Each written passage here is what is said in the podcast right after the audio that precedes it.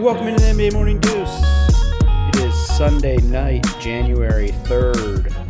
It is the first NBA Morning Deuce of 2021. Happy New Year to everybody. Hopefully, you all had a great long New Year's weekend, had a great, safe New Year's Eve, New Year's celebration, and now we are back. We are ready to roll the NBA season after Sunday night's games, which just finished. The Golden State Warriors just beat the Portland Trailblazers 137 122 in a wild game that I'll get to in just a few seconds.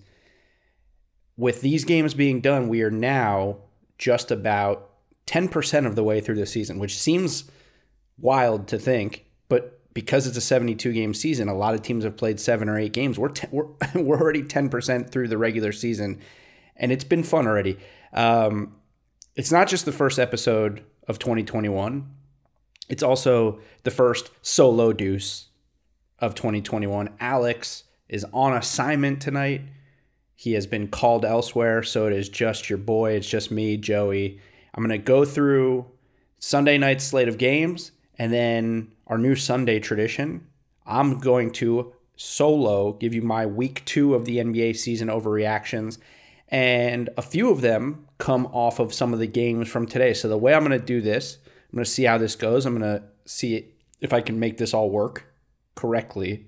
I'm going to go through some of the games that um, some that didn't matter as much, some that I didn't really focus on because of people not playing and injuries. Um, and then the last three games I'll go through will correlate to my three three of my four overreactions from the second week of the season and we'll see how this goes. But I'm gonna have a little bit of fun, talk about the NBA because it was a it was a great today Sunday in particular, great day of games. A lot of fun games, a lot to get to, and like I said, I think the first one, regardless of where I was gonna go with all these games, got to start with the last game of the day, which was the Warriors versus the Blazers, and that's because Steph Curry dropped a season high 62 points on the Portland Trailblazers. 18 of 31 from the field, 8 of 16 from 3. He took 19 free throws, made 18 of them. Um, the Warriors are now 3 and 3. So, first and foremost in this is I've been I've been banging on the Warriors about how bad they are and for for certain reasons I'll explain why I, I this doesn't this is not going to be one of my overreactions. I'm not going to tell you that the Warriors are back because of this game. But three and three is better than I thought they'd be at this point after watching them the first couple games where they looked awful. Uh, the main thing from this is I'm just happy for Steph. I'm happy to see Steph because the if you if you're on Twitter, if you're on NBA Twitter, if you follow the way NBA fans think, there's been a lot of talk about uh, Steph Curry and the Warriors struggling early in in the season, and a certain portion of the of the NBA fandom saying, well, Steph doesn't have anybody around him, and then another portion saying, well, look at all the teams, and it's always this thing where you got to compare him to another player. So look at what LeBron did with bad teams. LeBron's teams were great. So saying, you know, Steph Steph's washed, Steph did all his greatness with other great players.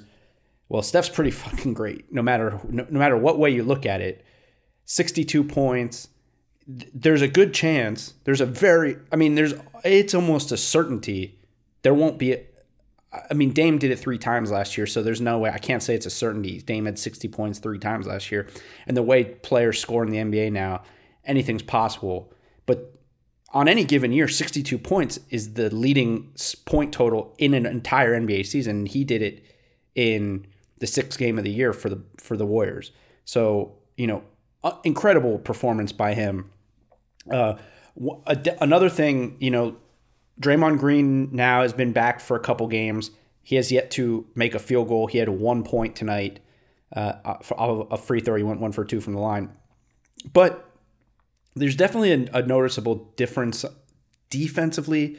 Uh, I think it again, NBA Twitter was I think maybe over exaggerating it a little bit. Like their defense is better with Draymond for sure than it was. Uh, but they still gave up 122 to the Blazers, which is not any, you know, it's not terrible. But then, you know, you look at this game and it's like Steph Curry had 62 and they would never, it was never really, they never pulled away until the very end.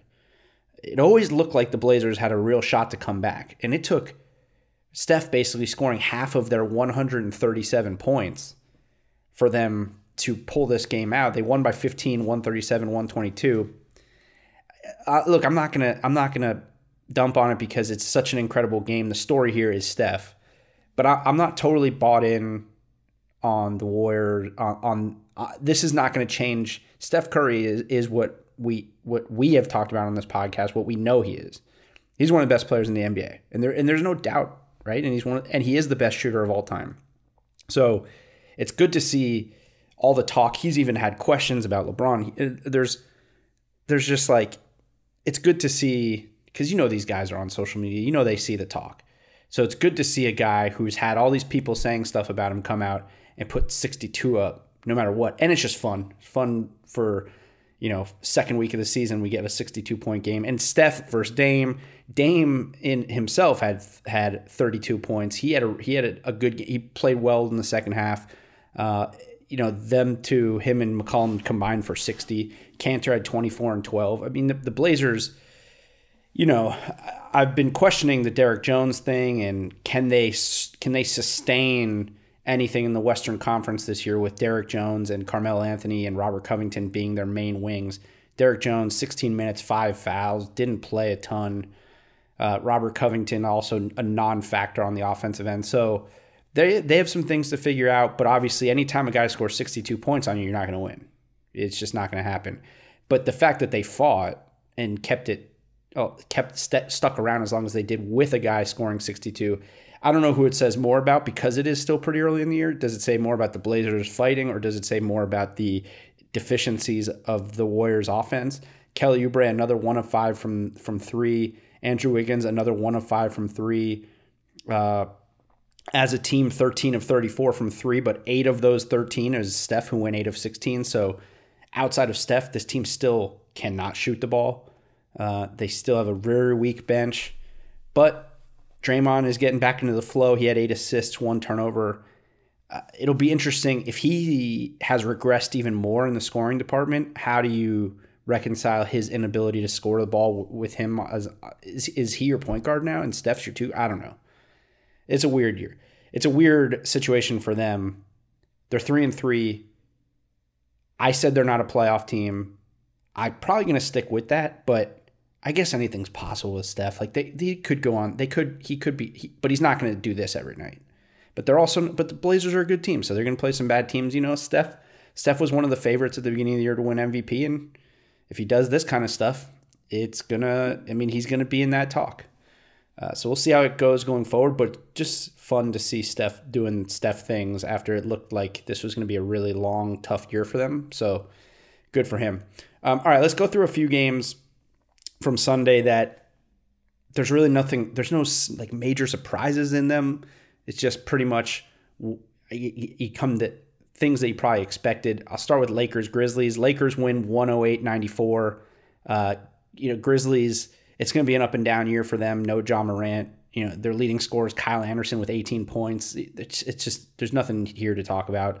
LeBron, uh, no, no, uh, Kentavious Caldwell Pope for the Lakers. Kyle Kuzma starts, and you know the Lakers just it, what what else is there to say? LeBron near triple double, 22, 13, and 8. You know, the thing about LeBron, and I think Alex picked LeBron as his MVP pick this year, and besides from the fact that it's it's going to be hard for either LeBron or Anthony Davis to ever win MVP on the same team, I think there's also going to be a lot of games like this where they just blow teams out and they they don't play as many minutes, so the numbers are not quite what they need to be to be MVP. So if I had any, if there's any takeaway here, it's maybe it's that. It's just that like they're just so much better than most teams that by the end of games, just there's no reason to play these guys and just rest them. We we already know what they are. Is like what are we? What are we? What is there to say? The Grizzlies every game when we talk about the Grizzlies going forward until Ja Morant gets back, every every game is just going to be like, what are we evaluating? We're evaluating a bunch of role players who really are not good without Ja Morant. So now, I mean, their two franchise players are not playing, so there's not there's really not much to say, which is really unfortunate for a well coached young team that could have been a fun team this year, but like I said, you know, it's six games for them now. They've played six games. They're two and four, and you, are going to play a bunch of games without Ja Morant. You're going to dig yourself into a hole. It, it's unfortunate, but you know, hopefully when he comes back, they can be. It's going to take him a little while too because it was an ankle, and uh, yeah, it's a it's a it's a it's a bad situation for them. But Lakers are five and two. Uh, there's only one team ahead of them right now in the standings. Well, now now they're tied with um, with the Suns in this at the top of the Western Conference. The Suns who lost tonight, who I'll talk about here in a second. So it's Clippers, Suns, and Lakers all five and two with a couple with like four other two lost teams right behind them, but they're the one in the win column five and two, five and two, five and two for those three teams, which is interesting because I will be talking about Phoenix and LA here in a second. The Phoenix thing is very interesting to me right now. Uh, Spurs, Jazz, Jazz win 130 109. Another game. Spurs are without Lamarcus Aldridge again. I think that's either the second or third time game in a row he hasn't played. They're just not as good without him. They already aren't that great. So anytime they lose a game like this, it's not overly surprising to me. The Jazz shot 21 of 41 from three. Uh, that's an absurd, unsustainable number them winning this game against the Spurs is not surprising to me. Them winning by 21 is a little surprising to me because the Spurs are a competitive team, but this is what happened. If you shoot 21, 21 of 41 from three, 51% as a team is absolutely absurd. It's just not really a sustainable thing. Uh, they won't, it won't continue, but this is, this is the Jazz.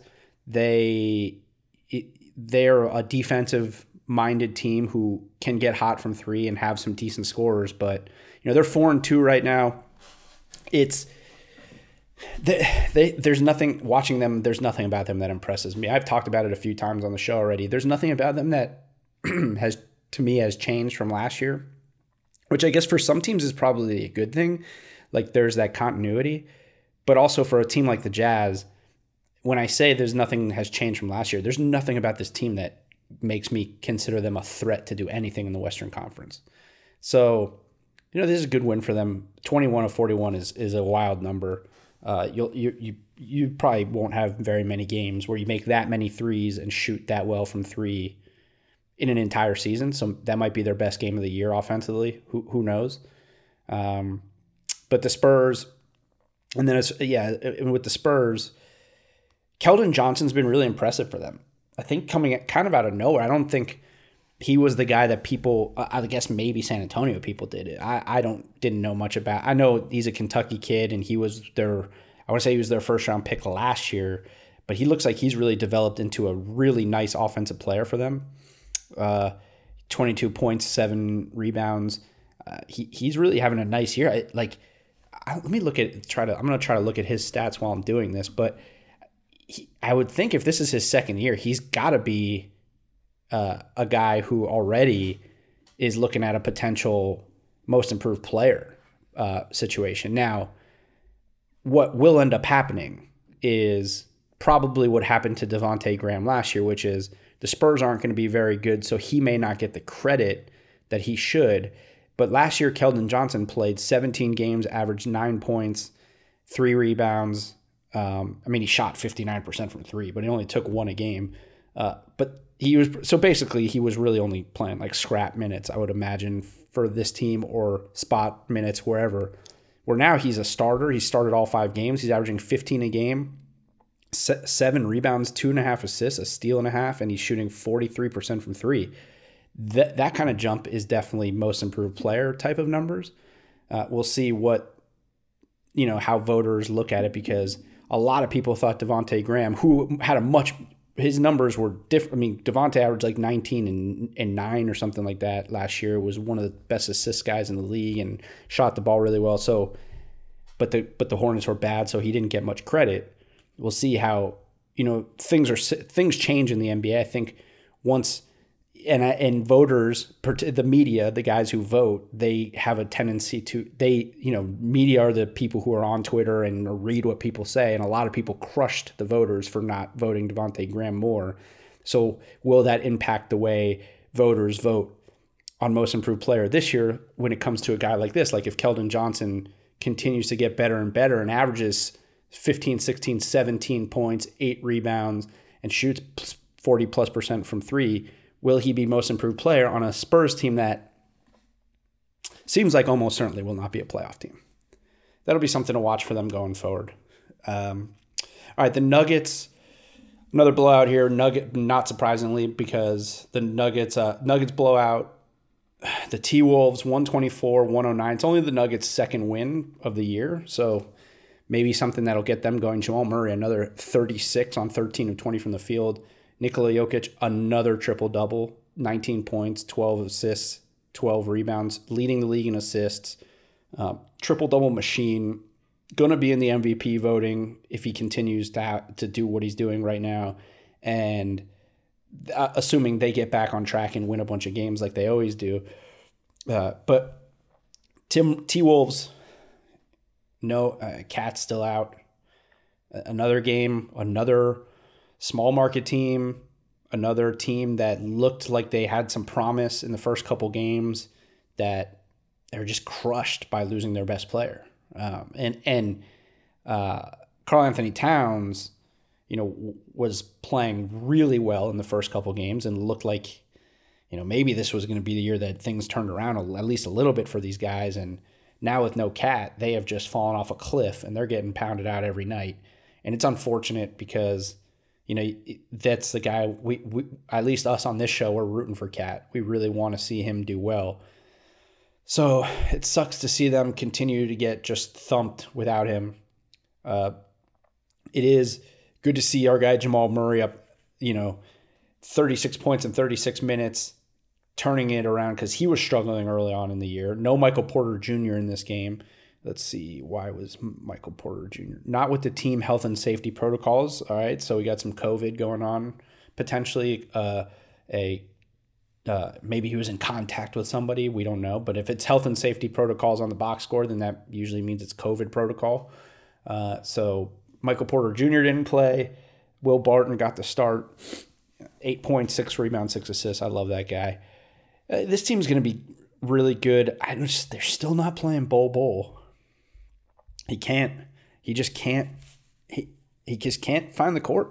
Guy can't find the court. I, I don't know what it is. Early in the game, the T Wolves were actually winning this game.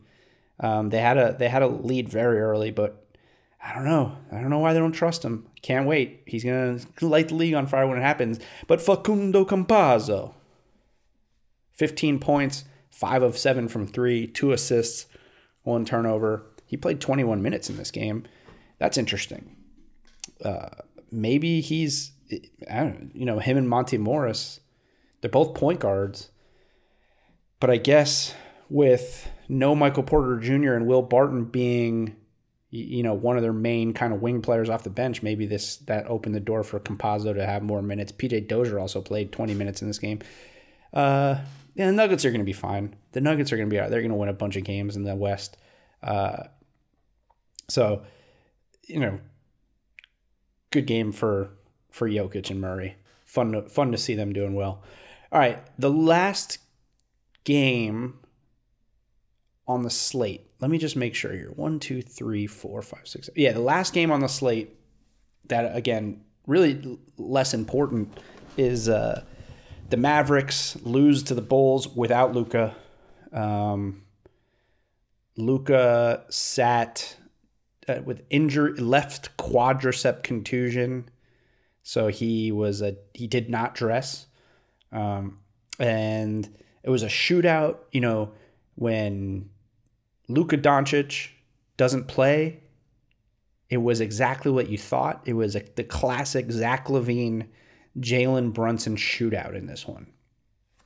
That Jalen Brunson finished for the Mavs with 31 points on 11 of 17 shooting from the field in 37 minutes. Started, obviously, for Luka. Uh, Zach LaVine, as I mentioned, was big in this one. 39 for Zach LaVine. He, I think he had 26 in the 26 or something in the first half. It, it was a, it, you know, and really for the Mavs. 31 points from Jalen Brunson. They only scored 108. They only scored 108. They got, and then the Bulls got 62 from Coby White and Zach LaVine, and they finished with 118. oof, these are some bad teams without Luka. Um, Bulls are still Bulls are young, but that, that's three three and four for the Bulls. Good for them. You know, they're still figuring things out. Uh, still no Lauri Markkanen for them, who is in the health and safety protocol along with uh, Chandler Hutchison, who's self isolating according to this, and Thomas Satoransky, who's self isolating according to this. So it's it's interesting because maybe I maybe I'm just missing this, but I feel like when in the with NFL games when guys either test positive or there's con- they make a big deal out of it, but it seems like in the NBA, you know, it's just like sort of flying under the radar. Like these guys are just like health and safety protocol, okay, or maybe it's just been so normalized by the NFL because the NFL has been doing it for a while now, and there's so many games in the NBA that it's like all right, this is what we expected, so we're going through it. Either way, it's good. The games are going off, and and things are fine, and we it hasn't really impacted any team that much yet. I mean, I would say the team that it impacted the worst was probably the Rockets for those first couple games, and they seem all right. They've won. They're they're now two and two, so uh, good for the league. It seems like we're two weeks. We're about. I mean, we're just we're two, we're entering week three. We're ten percent of the way through the regular season, and the protocols seem to be working, so that's good. But this game means zero means nothing other than the fact that the Mavs are another one of these teams, like the Grizzlies, um, like the T Wolves, that in a low in a Western Conference where there's a lot of ways the five, six, seven, eight, nine, ten can shake out. How many games can they afford to lose while they're waiting for Porzingis to come back too? Right? He's still coming back from his knee injury. Uh, can, how far behind can they fall? They're obviously, I think, a playoff team still without him. But what type of, you know, last uh, are they gonna? Can they get a top five, four or five seed without him? I don't think so. I don't even think they're particularly close.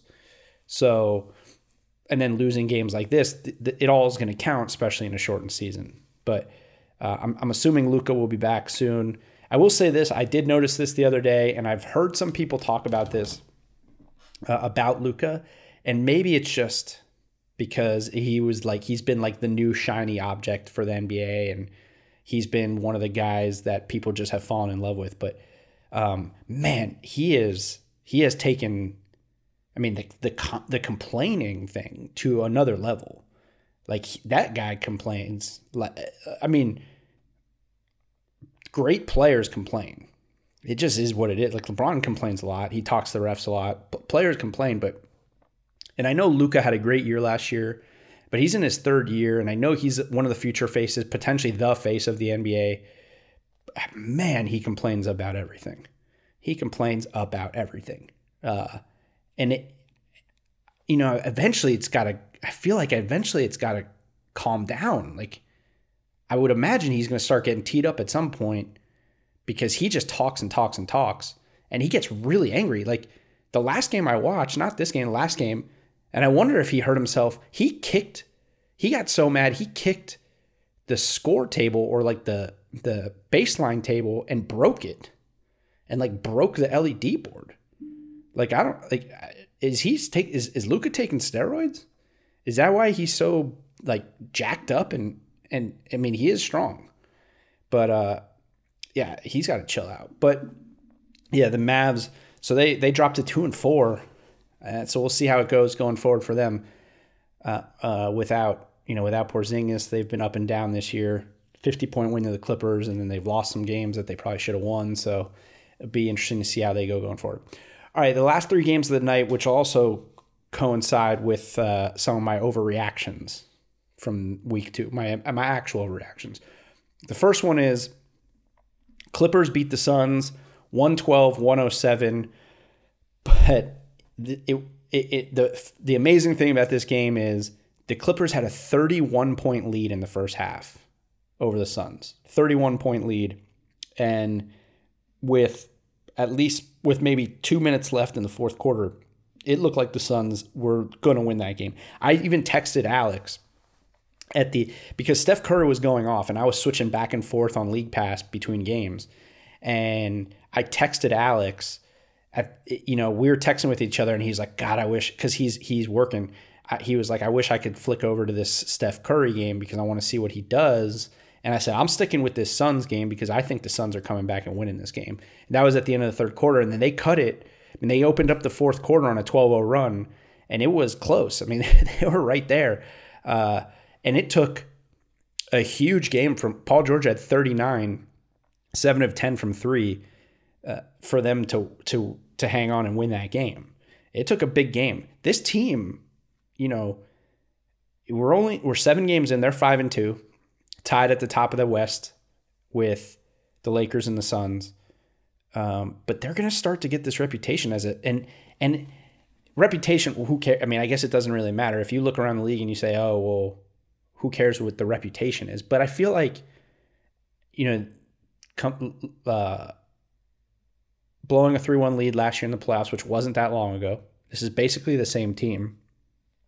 Um, 50 point loss to a, a average at best right now Mavs team, and now giving up a 31 point lead in in this.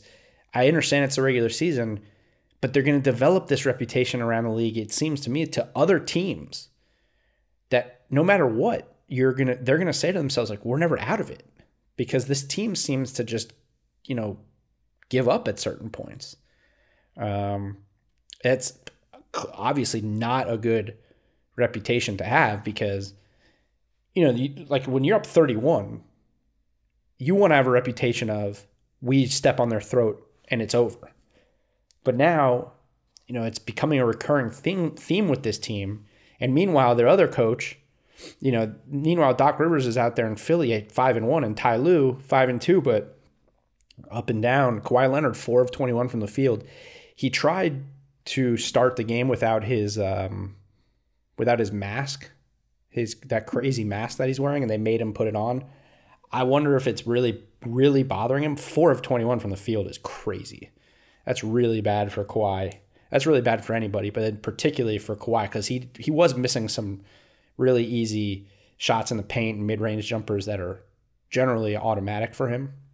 Uh, but really, they won this game. They survived this game. They didn't win. They survived this game because Paul George had 39 and especially in the first half, just looked at, at, like out of his mind. But really, my and I'll get in my but really that's not even my where my overreaction is from this game. My overreaction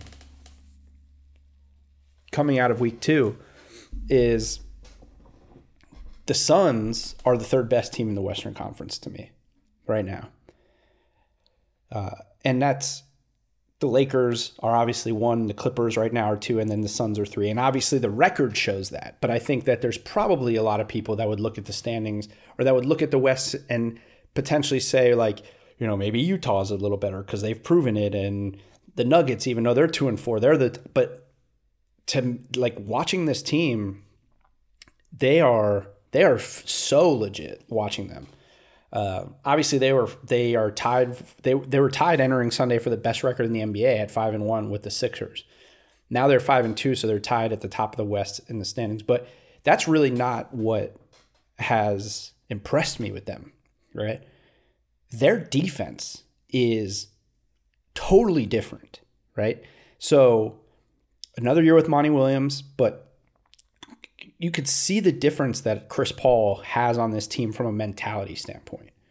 Entering Sunday, and I'm assuming because the Clippers only scored 112 points, it's not like they blew out the Suns on Sunday. But entering Sunday, the Suns were first in the league in opponents' points per game and second in defensive rating. Since Devin Booker was drafted, the Suns have never been higher than 17th in defense rating, which was last year. So obviously they got a little better last year, and now with Chris Paul, and you could just see it. It's there were stretches in the game where Chris Paul was guarding Kawhi. There were stretches in the game. They switch a lot, so there were stretches in the game where Chris Paul was guarding Paul George, and that dude is an absolute pest. And he guards those guys better than a lot of wing players can guard those guys it was it's so if you don't get to watch him all the time, which you know last year he was on Oklahoma City, so if you don't if you, you know they're never going to be on national TV. This year he's on the Suns. they're a little more fun, so they might get some more national TV games. But if you don't get to watch Chris Paul on a regular basis, you probably don't appreciate because, you know, his whole thing is great, you know, leading the league in assists or top five in assists every year, scores the ball, mid range game, but his defense is absurd. He just he's so he's so tough for his size and he plays such scrappy basketball. So there, I mean, yes, it's an overreaction. Seven games into the season, but you know, third in net rating, seventh in three point percentage coming into the into the uh, coming into Sunday. Six players scoring in double figures, and Devin Booker has yet to even really get off in this offense. Like he's only averaging 20 points a game, and we know. I mean, the guy scored 70 points in an NBA game. We saw what he did in the bubble last year. Uh, we know what he's capable of doing when it matters. So as this team gets more comfortable with each other, we'll see that average go up and up and up, and he'll start having some huge, huge games. But right now, six players scoring in double figures. And I also, you know, would like I also point out the starting, basically front court of or wing. They're starting wings of Jae Crowder and Miles and uh, Mikal Bridges. Uh, it's it allows them to do so many different things defensively, but both of those guys are plus defenders who can knock down threes. They have built a remarkably like cohesive team around Devin Booker and DeAndre Ayton, who looked like an absolute uh, beast in this game up against the Clippers. He had 24 points, uh, eight rebounds. You know, he couldn't. He was getting offensive rebounds, putbacks, nine of 12 from the field, six of seven from the line. I mean, he he looked great. He is a massive human being. Like he made Serge Ibaka look kind of small. And he's still pretty limited in terms of what he can do offensively, but with Chris Paul and the way this this game these this team is spaced, it, it, looks really good for him. And 24 and 8 is is a nice game for him. Um, and then just everyone who comes off the bench can shoot. Cam Payne, the point guard, who played really well in the bubble, still playing well for them. Cameron Johnson looked awful in the first half, then just comes in in the second half and knocks down threes. He's going to be one of the better shooters in the league at one point. At some point, Dario Saric, two of five from three, he had 15 for them. Like, so they have this really interesting, really fun starting lineup that all it just sort of fits perfectly, and then everyone who comes off the bench can shoot the ball. Uh, and and they're not even playing all their like not everyone is even playing. You know, like E'Twaun Moore is a pretty competent role player who just doesn't even play for them. Frank Kaminsky, competent role player who just doesn't even play. Uh, it, they're they're really they have a chance to be a really really good team. I will say with the switching stuff, at some point they're probably gonna have to figure out. They were switching one through five in stretches in this game and they probably are going to have to figure that out because DeAndre Ayton would get got. There was a couple times in the fourth quarter where DeAndre Ayton got switched on to Paul George, and that's just not going to work. Like Paul George scored five in a row on DeAndre Ayton off switches, and that's the difference in the game. I mean, they lost by five, but other than that, which that's the type of stuff that'll obviously get worked out with Chris Paul and Monty Williams. I, I have no problem, and it is an overreaction because it's so early in the year, but I have no problem putting these guys as my third best team in the West already. Um, another game from tonight that leads into one of my overreactions is the Nets losing to the Wizards. Uh, Wizards have now won two in a row. Russell Westbrook didn't, for the first time did not get a triple double, but he had 24 points, 10 assists, five rebounds. Brad Beal had another 27 and 10 rebounds. Thomas Bryant, who's looked great for them, 21 and 14, 9 of 12 from the field. Uh, uh, you know, I will say before I get into talking about the Nets, who are my overreaction, uh, the Wizards are way too talented to not be a playoff team and potentially even be like a top five or six team in the like they just have too much talent. And now we're seeing with Rui Hachimura, who looked really good against the Nets, getting healthy and playing. Davis Bertans starting to get healthy and getting into the flow. We're seeing what this team can really be. So I'm not counting them out just yet, even though last week I was talking about how we way overrated them. And maybe we did overrate them, saying they were like a top four team in the East. But they're so talented. Like Brad Beal's just so good. I don't see how this team can't be a playoff team. They it just would it would be still shocking to me if they didn't. As far as the Nets go, um, here's my overreaction with the Nets. The Nets, seven games into the season, are on the brink of being in panic mode already. I, I really believe that. They're now three and four. They've lost four of their last five. I think three of four since Dinwiddie went out, or maybe four. I, I don't remember when Dinwiddie went out, but they're de- they've lost four of five. Um, their only win in the past five, they had to score 145 points because the Hawks put up 141 on them. The first since the first two games where their defense looked like they knew what they were doing, uh, they were 11th in defensive rating. They are 11th coming into Sunday, 11th in defensive rating on the season. Uh, after Christmas, so after the first two games, since then they're 25th in the league in defensive rating, and I can't imagine giving up 123 to the Wizards is going to help that cause. So maybe it'll be worse after Sunday. Uh, so th- I mean, they looked they I at points Rui Hachimura looked like one of the most unstoppable post players in the NBA. Uh, Thomas Bryant couldn't be stopped. I mean, the, the two of them combined were 15 of 23 from the field. They couldn't. I mean, Wizards had 58 points in the paint. Uh, Kyrie Irving looks like the like just an absolutely absurd, absurd defensive liability. Like it's just, uh, it's just so bad defensively. And speaking of Kyrie Irving, he's played in six games. In the first three games he played, he had he was he averaged 29, 61% from the field and 56% from three. And in the last three, he's averaged 24 a game, shooting 38% from the field and 24% from three. So this is the Kyrie Irving that I've told you guys about that there's going to be flashes of absolute greatness and then he's going to go on stretches where he's terrible. But when he's terrible, you know, in his mind, there's got to be somebody else's fault. There's someone else to blame it on but he has been awful. Like, don't just look at the scoring numbers because he had 30 on Sunday, but he was two of seven from three, um, five turnovers. He he he's been really bad the last three games, and he sat in the Memphis game that they lost. That was when him and KD both sat. So obviously, that understandable that they lost that game, but he's been really bad the last three games efficiency wise, and this is the Kyrie that I know and he's also taking more shots than Kevin Durant. Um, and now KD's getting to the line a lot, so that's part of it. But he's taking more shots than Kevin Durant, and Kevin Durant is still shooting above 50% from from the field, averaging close to 30, getting close to triple doubles every night. Kevin Durant's doing what Kevin Durant does. Kyrie Irving is shooting more. He's less efficient. He's still getting the same points. They're losing games. They've lost four of five. Uh, and – you know, obviously I mean, you can't hit the panic button yet. It's only four games in. There, you know, we look at around certain we look at situations like LeBron. Like LeBron, every time he goes to a new team and you put together these super teams, his teams struggle in the beginning.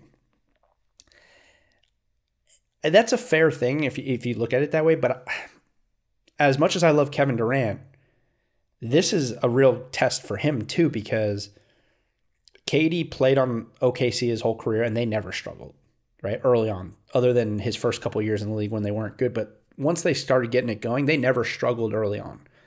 And then he went to the Warriors, where they were already the best team in NBA history in the regular season. So they weren't going to struggle early on. Um, now he's the leader of a team that's supposed to be dominant and could be dominant and offensively they're they're nearly they could be unstoppable but they're struggling they're 3 and 4 can they turn it around then you have, and and I'm not sure if that's the case. Like LeBron is a different beast, and as as much as I've said Kevin Durant's the second best player in the NBA right now, which he is, he's not. There's still another level above that, and it's LeBron, and he's on a level by himself in terms of intelligence and just ability. So I don't know that Kevin Durant is that type of leader like LeBron is to turn to bring a unit together.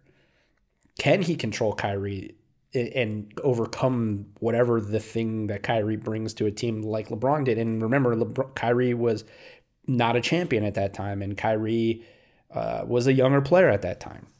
So the dynamic there will be interesting. It's also Steve Nash, right? Steve Nash, you know, will he be able to coach this team defensively? Number one. Number two, if we're going to compare it to like a Steve Kerr or someone like that, historically Hall of Fame, great Hall of Fame players are not great coaches.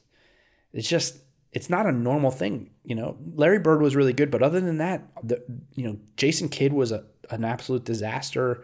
Uh, I mean, there's been other guys, but just like Hall of Fame, first ballot, top level guys like that haven't been great coaches. Now, Steve Nash has one of the most talented rosters in the NBA, if not the most top to bottom talented roster in the NBA. That should help. Now they've lost four or five. How do they adjust? How do they react? Like, what what happens now? So you're not hitting the panic button yet, but being three and four after seven games and losing four or five with this team against the competition that you've played against, let's keep in mind the only teams that the Nets have played in the top half of the league defensively is the Hornets. That's the only game they've played. Every other team is in the bottom half of the league defensively. Their next two games are Utah and Philadelphia. Utah is 12th in the league in defense, and we know what they are. They're a great defensive team every year because of Rudy Gobert, and that's just what they do. And then Philly is the top defensive team in the NBA right now. So we really get to see what happens with this Sixers team now in these next two games where they're playing probably two of the best defensive teams in the NBA. And also, can they stop them? Right? Because right now, they're going in these shootout games where they're barely losing or they're barely winning. Can they stop one of these great defensive teams and also score 125 points a night on these great defensive teams? It'll be interesting. These next two games, I think, are really key for these for the Nets. Uh, you can't go on big losing streaks when you're this good. It just can't happen. There's going to be some huge, I mean, it's going to be a major, major reaction, especially because right now the Nets are three and four and the Knicks are three and three. You can't be in New York with Kevin Durant and Kyrie Irving and have a worse record than the New York Knicks. It will be unacceptable. It just can't happen. With all the shit talk that's gone on, with everything that's gone on, it just can't happen. So it is fascinating. Uh, we'll see. Alex has been and I'll, I'll be I'll, I can't wait to hear what he has to say when he comes back tomorrow. But Alex has been beating the drum that this team will fall apart at some point in the season. It's so early in the season to say that, uh, but they look really bad. And four or five is really bad for a team that this that's this talented, and they're about to play two really tough games. Uh, my last my last overreaction based off of the game from today was the early game today, which was Boston barely squeezing it out over Detroit, 122, 120. Detroit, it's just going to be a rough year for them. They're one and five. But the Celtics, um, they're now four and three. They're starting to get things together. Uh, Kemba Walker still hasn't played for them. So, you know, that's, that's a big deal. Um, but my overreaction coming out of this game, and it was my overreaction before the game, but this game just sort of uh, just piled onto it Jaylen Brown, I think talked about before the season that he's a top 20 pushing top 15 type player in the NBA uh, based off of what he did in the playoffs last year. To me, he's a lock top 15 and and he's on the bubble of the top 10. And it seems crazy and that's why it's an overreaction after 2 weeks, but he again on Sunday 31 points on 13 of 16 from the field and 5 of 8 from 3. He was 7th in the NBA in scoring entering Sunday, so he's probably higher than that now. On the season, 28 points per game, 60% from the field, 42.5% from three. And he's only going to the line five times per game. So he's averaging 28 points per game, 60% from the field. On incredible that's like Shaquille O'Neal type numbers from the field, averaging that type of points. Uh, and he was already one of the best two way wings in the league because we know he can lock down. We know he's a good defender he's just a remarkable player. And and the fun and the crazy thing is is I'm still can't I, I can't put him ahead of Jayson Tatum, which is a scary proposition for the rest of the league with these with the age of these guys, because you see Tatum hit the hits the game winner today, and at the end of the day, in the last couple minutes of a game, I would still rather have the ball in Jayson Tatum's hand because I think he is the better natural and more talented scorer. So that makes Jayson Tatum the better player because that's a harder skill to find is a guy who can do that at the end of games. Not saying that Jaylen Brown can't, just that Tatum is one of the best at it right now. So he's still a better player, but that means that you know they might have two top 10 players soon, like very soon.